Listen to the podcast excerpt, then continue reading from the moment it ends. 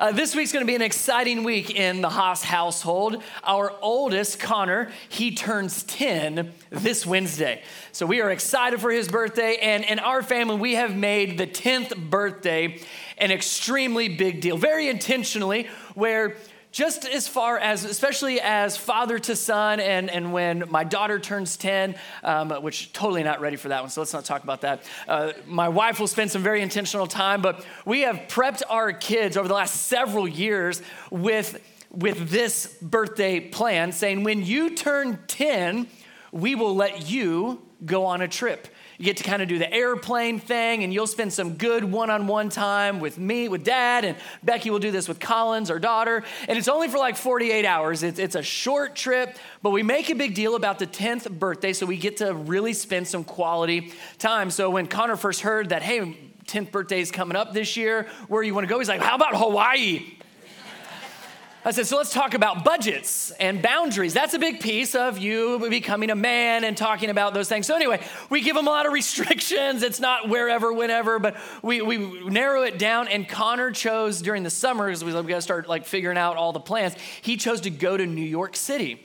And so tomorrow morning, Connor and I will get on a flight and we will head to New York City for like 48 hours tomorrow. Now, literally, I need by show hands, how many of you have been to New York City before? Good. All right. All right. How many of you have never been to New York City before?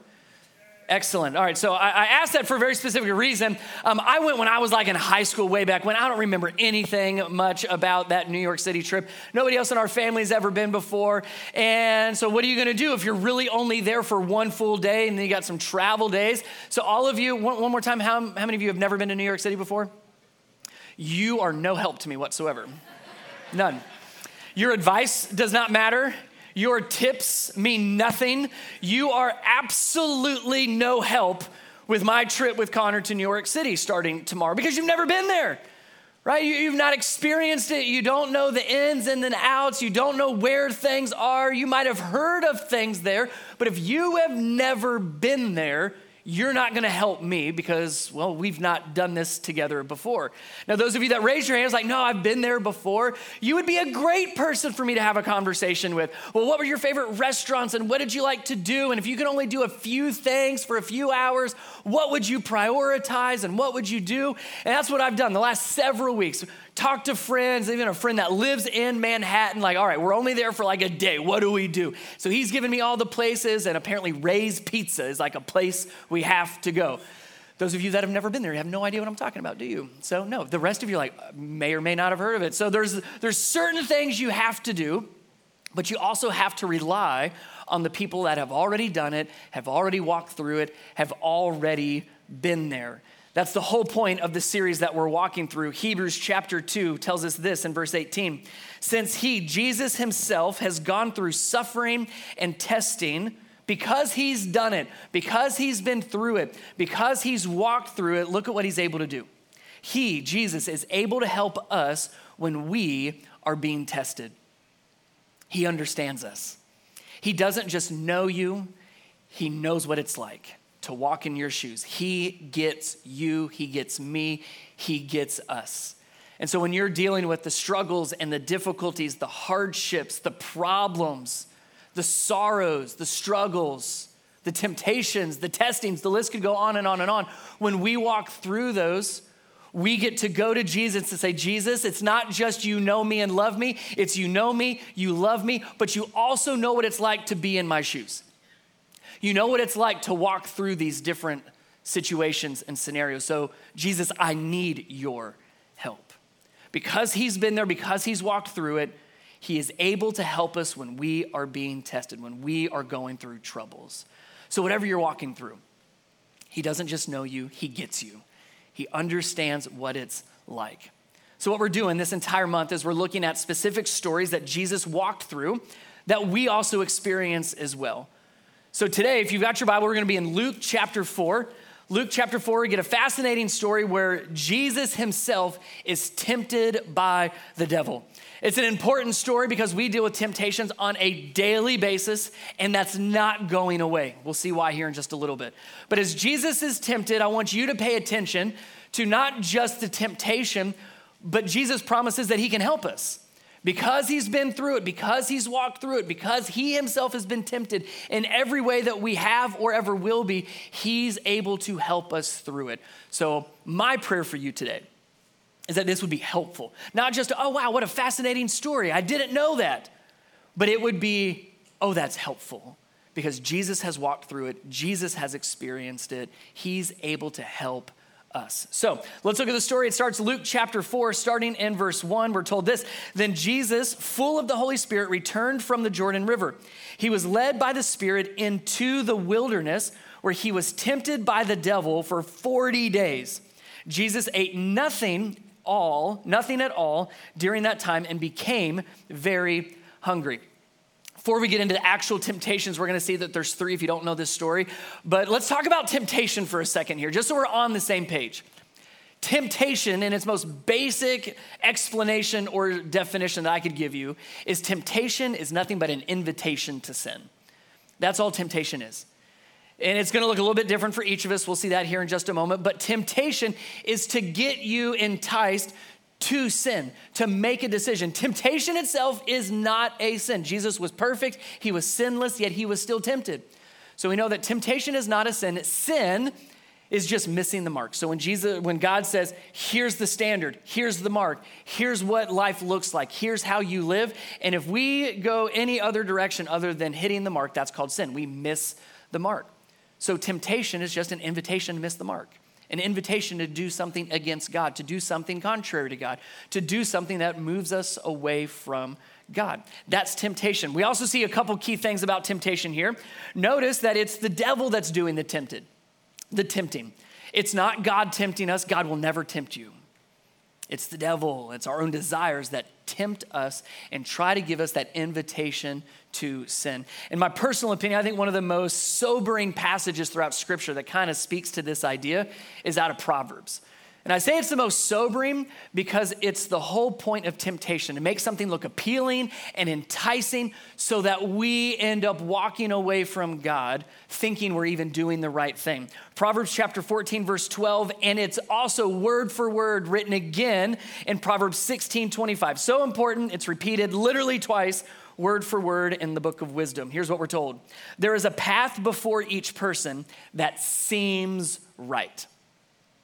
There's a path before you, and this seems like the right decision. This seems like the right direction. This seems right, but it ends in death. Perhaps, and like I said, in my opinion, one of the most sobering passages in the Old Testament.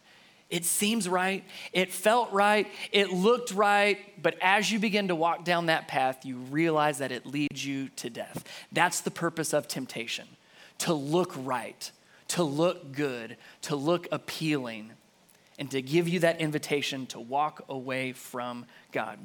The other thing we see here, and this is important for us, especially in a Sunday morning church context, to recognize, notice it, t- it tells us in verse 1 that then Jesus, full of the Holy Spirit, if you read further uh, before in chapter 3, you'll see that Jesus was just baptized.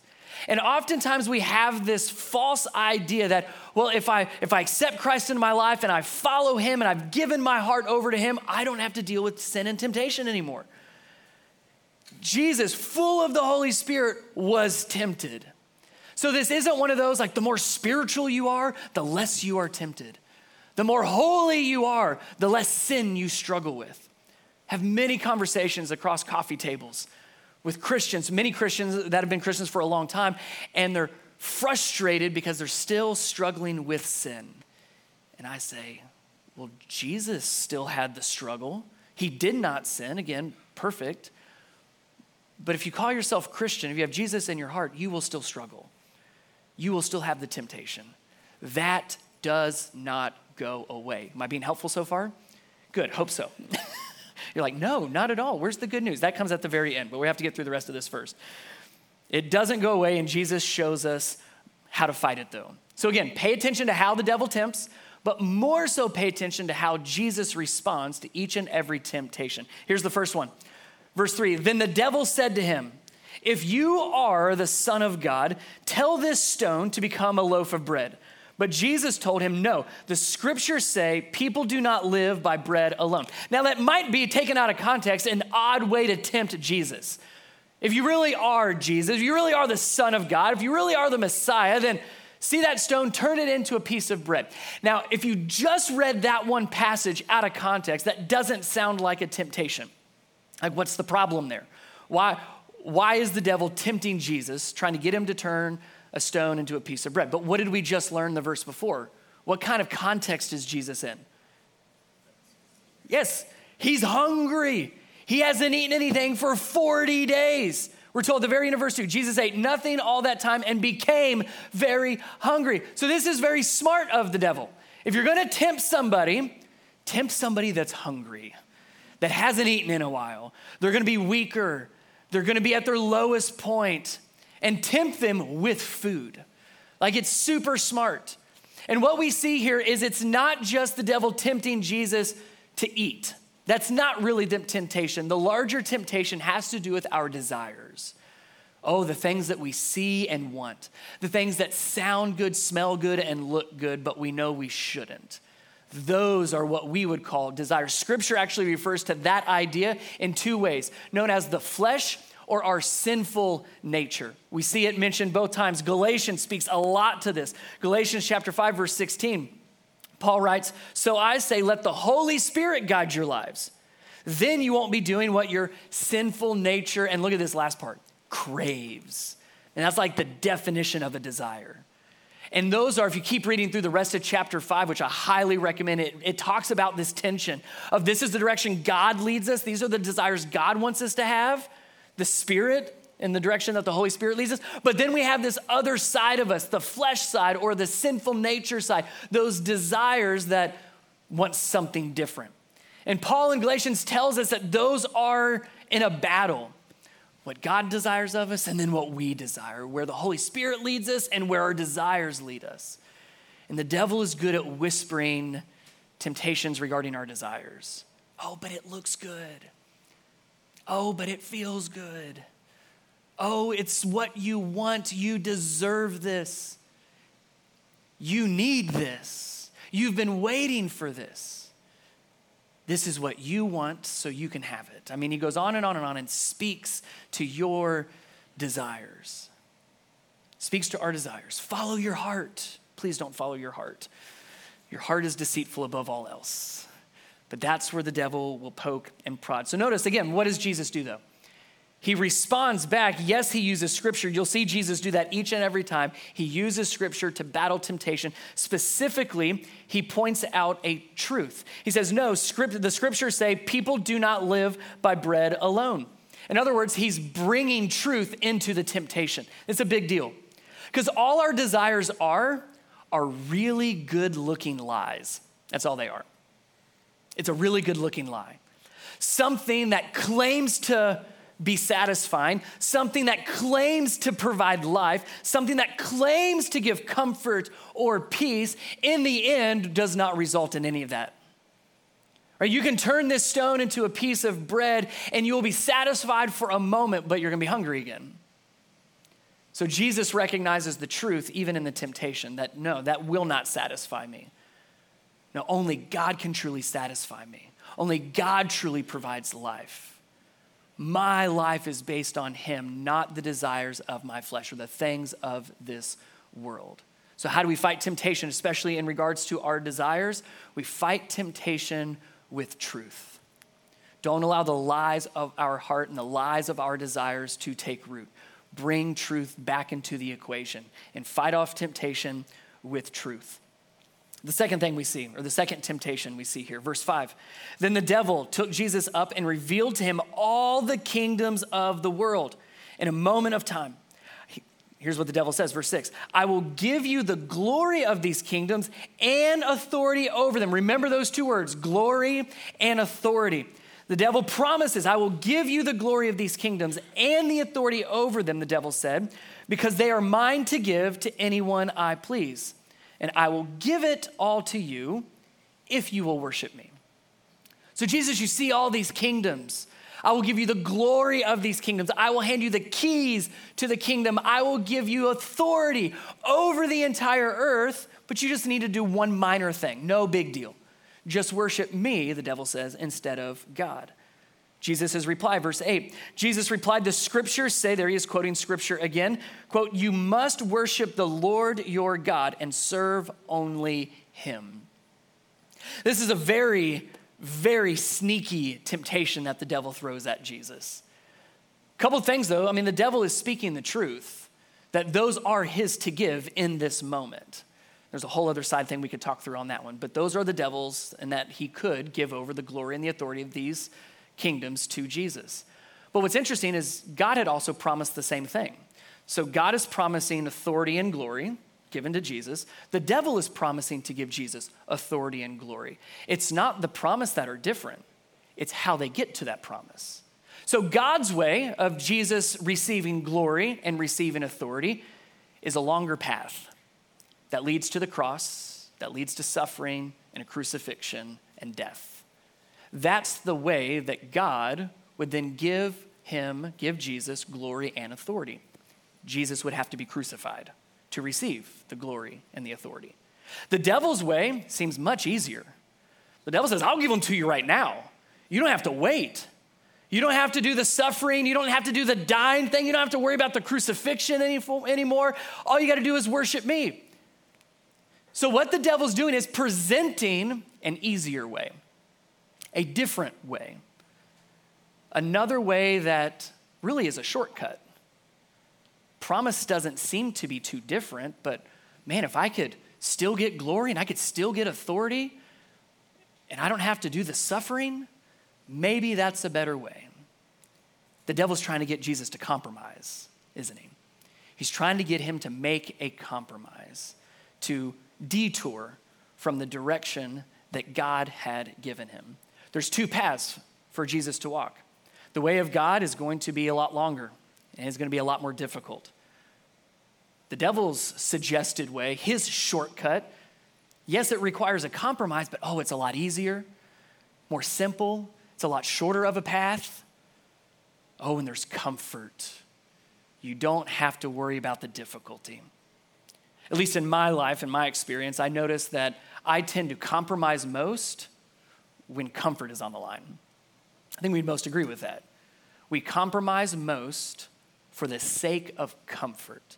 So the devil comes at Jesus not just with a different way or a shortcut of a way, he does so giving him a way out of difficulty. And so often the devil does the same thing for us. Those temptations I want to follow God and I want to do what's right, but this way seems easier. I want to go in this direction, but man, it's just getting really hard. And so we tend to compromise and opt for a different way that leads us away from God in the, in the way, instead of going the way of God. So what does he do? Jesus' response. He focuses again on scripture, says you must worship the Lord your God and serve only him. I would use the word devotion.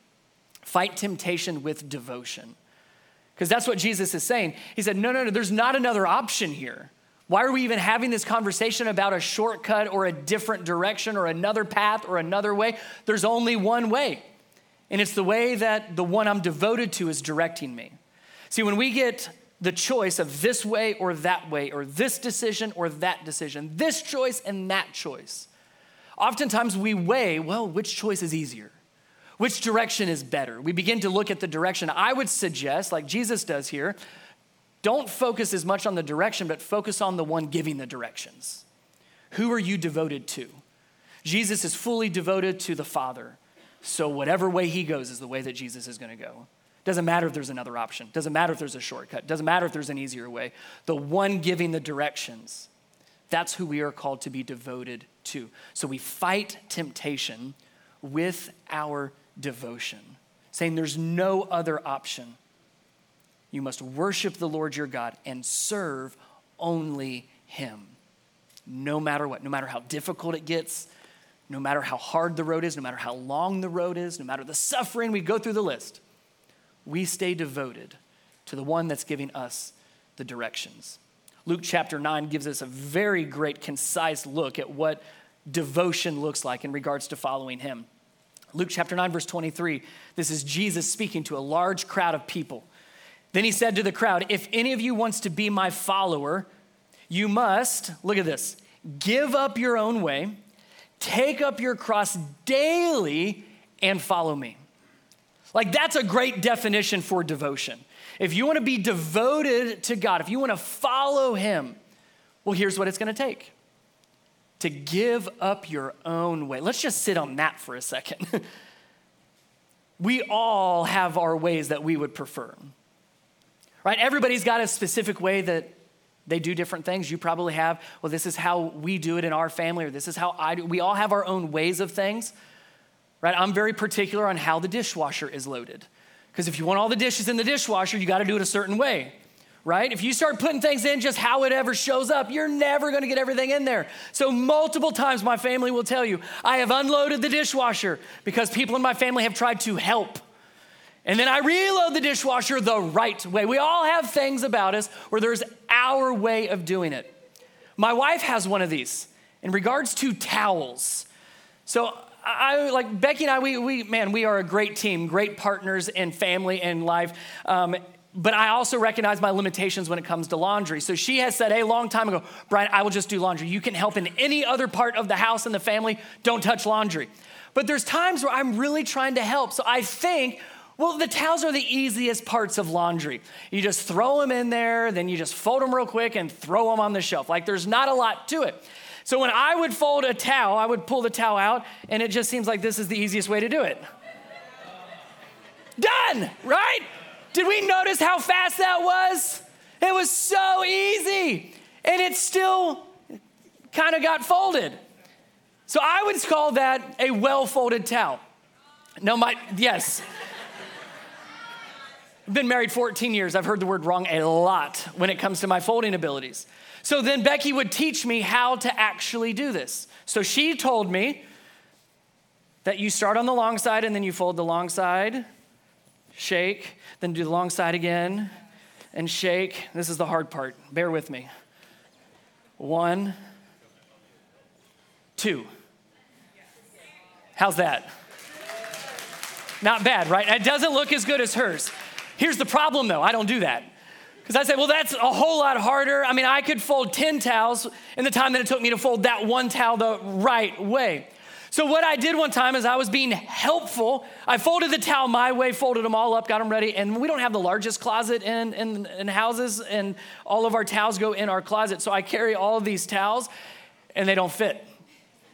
And then it dawned on me oh, that's why you fold them this way because they actually all fit. So then I had to unfold them all, and it took me forever and finally got them the right way. So now I just don't help folding the towels, and problem solved.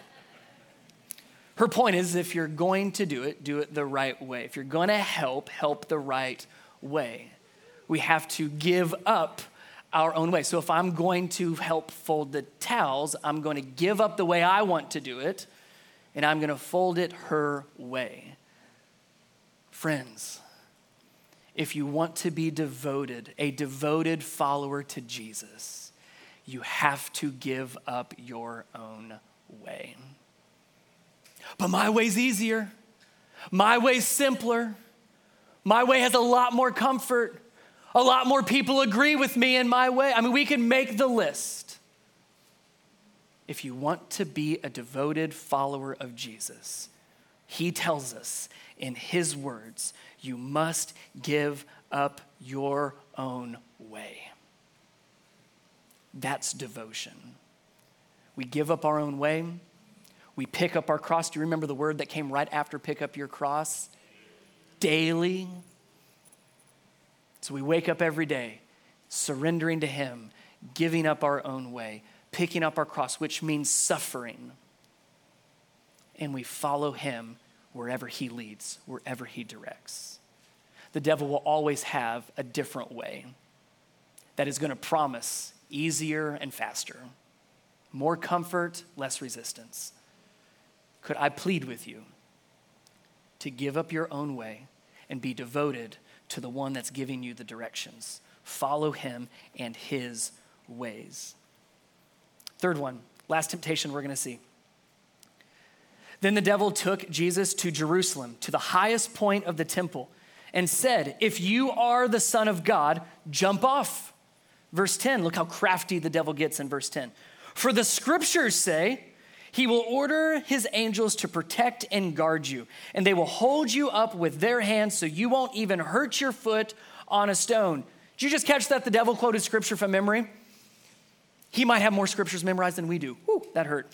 Verse 12. Jesus responded. Jesus responded. The scriptures also say, you must not test the Lord your God. Now, this could be a confusing temptation, so let me kind of explain what the devil's really doing here. First of all, I do want to point it out again. The devil is using truth and scripture to cloak a sin. Well, the scriptures say, well, isn't it true that? I mean, go back to the garden, Genesis chapter 3. You're going to hear some of that. Well, isn't it true? The devil will use some truth, a bit of truth, an element of truth, or scripture taken out of context to manipulate us to walk away from God. Again, temptation is an invitation to sin. The devil's going to try any way that he possibly can to make that happen. So, what's the devil really trying to tempt Jesus to do? Jump off. Prove that you are who you say you are. What the devil's really trying to tempt Jesus to do and get Jesus to do is to show off, is to show his greatness, to, to use his power in a way that is a personal gain rather, within, rather than in the will of God to take control of this situation, to put God in a place where God has to react or respond to Jesus. In other words, Jesus is being tempted to take the place of God rather than serve God. Jesus is being tempted to lead God rather than follow God. Because it puts God in an awkward situation if Jesus jumps. Well, then what do I do? Like now, God is having to follow someone else's lead. And if we're followers of Him, we let Him lead. So, this is all about control and power and authority. Using his own power, the temptation is to use his own power for his own personal gain. But Jesus' response you must not test the Lord your God. Basically, Jesus is saying, I don't need to jump. I trust him already. I don't need any proof. I don't need to put him to the test because I trust my Heavenly Father. So we fight temptation with that, with trust. Jesus trusted God perfectly. So when we are tempted to go our own way, to take control of a situation, instead of following God, we say, God, come and catch up with me. We're going this way. This is what needs to happen. I need you to do this. When we start making demands of God, when we start not asking God for his direction and not asking God to lead. Instead, when we start saying, God, I need you to take care of, when we start getting in that place, we need to recognize no, no, time out. I need to trust him. Fight temptation with trust. So, those are the big three that we see Jesus do. We see Jesus, first and foremost, fight temptation with truth, recognizing that our desires are big, fancy lies that look good, that are enticing. So he brings truth back into the temptation. I know what the truth is, and I won't give in to the desires. He fights temptation with devotion. Regardless of if another way is more comfortable or easy or more appealing, he recognizes his devotion is only to the Lord, no matter what. Side note on that part, that was the whole part where the devil promised to give him authority and glory. Matthew chapter 28. This is after Jesus was crucified and rose again. We today in the church call it the Great Commission. You know how the Great Commission begins? Jesus' words? All authority in heaven and on earth has been given to me. God still made good on his promise, but it required Jesus to walk the path, the difficult path, but he was devoted to God. And lastly, we see here that he fought temptation with trust, always trusting God. Last part of this section, we're going to see one more thing. Verse 13. When the devil had finished tempting Jesus, he left him until the next opportunity came. That's not helpful. That's not encouraging at all, is it?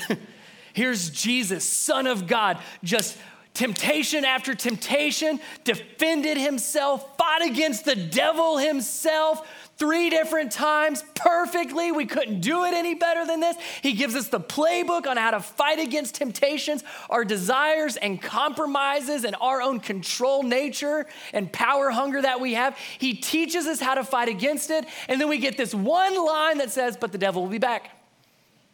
The devil's not giving up yet. The devil didn't win here, but he's going to try again. And I say that to remind us that yes, we can have these victories in these temptations, but don't get too comfortable in those victories because guess what's going to come back? Guess what's going to come back? Guess what's going to come back? He's going to keep looking for ways to pull you away from God, to pull your focus and pull your heart away from God the temptations will always be there. So let me do this. I'm just gonna like do this real quick. Uh, if you've got your phone, this would be worth taking a picture of because you're not gonna be able to write them all down.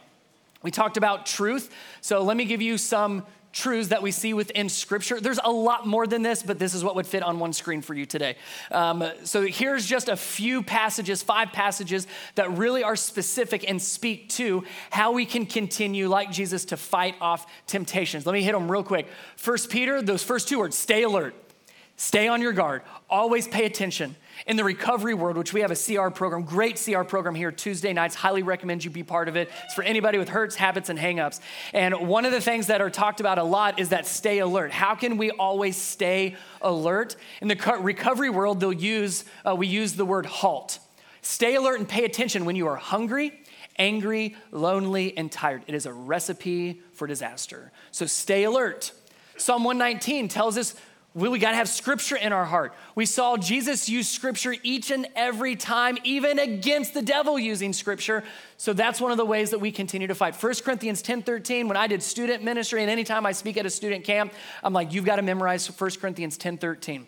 Because it speaks to, yes, what we're going to deal with. We all are tempted. Every single one of us are tempted. We're going to be tempted in different ways, but we're all tempted. But God is faithful. He will not let you be tempted beyond what you can endure. Instead, He will provide a way out. So when you are tempted, you're not stuck. God, which way are you going to help me get out of it? Ephesians 6, man, this is great just daily. We talked about picking up your cross daily. This is one of the ways to carry the, what we call in this passage, the armor of God. It's basically remind you of the power of God each and every day. What does it look like to put on, quote unquote, the armor of God each day? Hebrews chapter 2, it's this idea of putting off the sin that entangles you and running towards where God is leading you. So there's things we have to let go of so we can move forward. We can't go in two directions at the same time. So it's a good reminder of is there things that I need to let go of?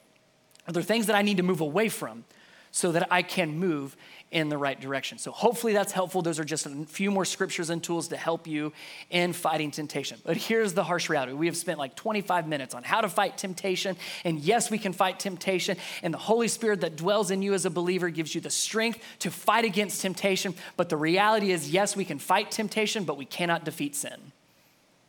Man, that's a hard thing to say out loud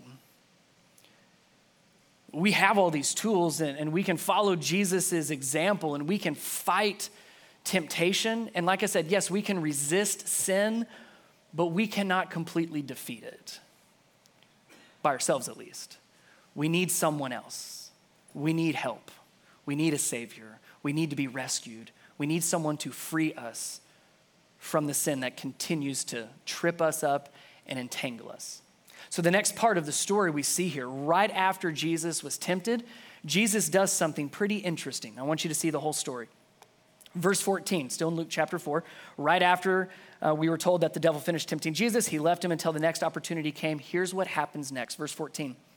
Then Jesus returned to Galilee, filled with the Holy Spirit's power. Reports about him spread quickly throughout the whole region. He taught regularly in their synagogues and was praised by everyone. When he came to the village of Nazareth, his boyhood home, his hometown, he went as usual to the synagogue on the Sabbath and stood up to read the scriptures. The scroll of Isaiah the prophet was handed to him. He unrolled the scroll and found the place where this was written. So he's reading from the book of Isaiah in front of people he grew up with. Here's what Jesus reads from the scriptures. Verse 18 The Spirit of the Lord is upon me, for he has anointed me, me to bring good news to the poor.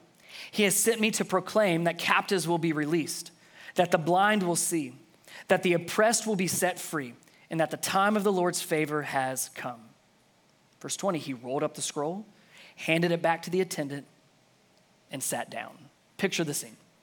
Jesus walks in, reads that passage from Isaiah, hands it back, and then just sits for a moment. Then he began to speak. And here's what he said He said to them, The scripture you've just heard has been fulfilled this very day. In other words, Jesus said, You know what I read? That prophecy from Isaiah that talked about the Lord's anointed coming, that the Lord was going to send a rescuer, a helper, a deliverer. Remember the passage that I just read out Isaiah that said that there would be good news coming? And that the captives would be set free, and that the blind would see, and that the oppressed would be freed. Remember that whole prophecy? Remember, he's sitting down in his hometown church. It's this guy. It's me. Jesus says, That's me. That prophecy, that scripture has been fulfilled today. Jesus says, I've come here to do just that, to set you free. That you're no longer captive to the power of sin. He said, But that's the good news I bring. See, the good news that Jesus brought is not good news you can conquer all your sins by yourself.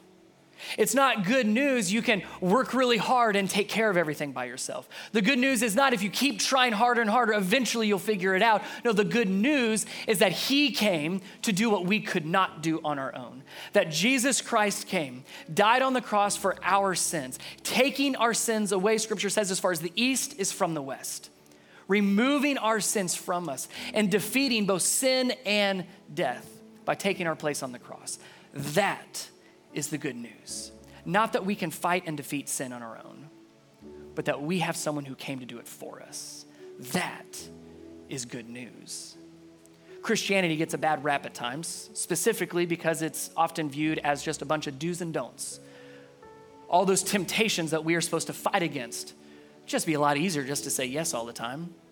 So Christianity gets a reputation for being a religion of lists and rules and commands. And yes, there are most certainly plenty of rules and lists and commands. But we don't follow those do's and don'ts out of obligation. We don't follow those lists out of some sense of, I have to. It's not a requirement. But you know what that does do? It grows our relationship.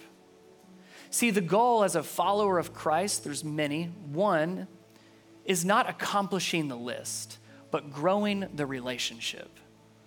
Things that we do in our lives will either promote a healthy, growing, thriving, strong relationship with Jesus, or it will cause it to weaken. The same is true in my marriage. Becky and I have been married, like I said, over 14 years. I can choose to not fold the towels the way that she wants me to. That will hurt my marriage. So I can choose to fold the towels the right way, and we have a wonderful marriage. Now, is that written in some rule? Do we have that posted on the wall? Thou shalt fold towels Becky's way? No. But I make a choice because I'm promoting our relationship. We choose not to date other people in our marriage. Shocker. not because it's, again, some law, but I'm not gonna have a healthy relationship if I do. We don't yell at each other either because I know what that'll do to her heart. My marriage is not based on the things I have to do because it's in a rule book. It's based on my love for her. And, church, I pray that you have that kind of love with your Savior. That you don't look at His word as a bunch of restrictions and a killjoy, but as the one that came to free you from what looks appealing but leads to death. And we do not do that out of obligation. We do that out of devotion to Him. We give Him our lives because He gave His life to us first. That is the best news we could ever get. So, yes, fight temptation with all your heart, but be devoted to Him before you start the fight. Last passage I'll leave you with Romans chapter 8, verse 1. So now there is no condemnation for those who belong to Christ Jesus. And because you belong to Him,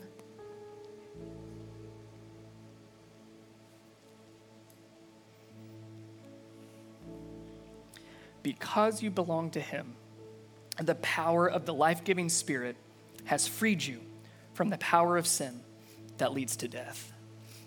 One question for you to end today with Do you belong to Jesus? You're going to struggle and you're going to fight through the temptations and you're going to have difficulties and hardships and all the things. But do you belong to Jesus? If not, you say, Jesus, I need you. Because it's not about doing it the right way, your way. It's about following Him in His way. So you open your hands, you open your heart, and say, Jesus, I need you. If you do belong to Jesus, can I encourage you to get in the fight? It doesn't say that we are freed from sin, we are freed from the power of sin. Sin no longer has a hold on you. So keep fighting. Let me pray for us. Jesus, thank you so much for being our Savior, for being our friend, and not just giving us a bunch of rules to follow. The temptations are real, the struggles are real, the sin is more devastating and destructive than we could ever think or understand. But you came to defeat all that. So, Jesus, in this moment, for those that, have, that do not belong to you yet, I pray that in this moment, in the stillness of their heart, they would say, Jesus, I need you. And they would receive that free gift of grace. Not an earned gift of grace, but the free gift of grace. Gift of grace. For those that do belong to you, may we fight hard, fight the battle, run the race that you've called us to, because we are devoted only to you. In Jesus' name.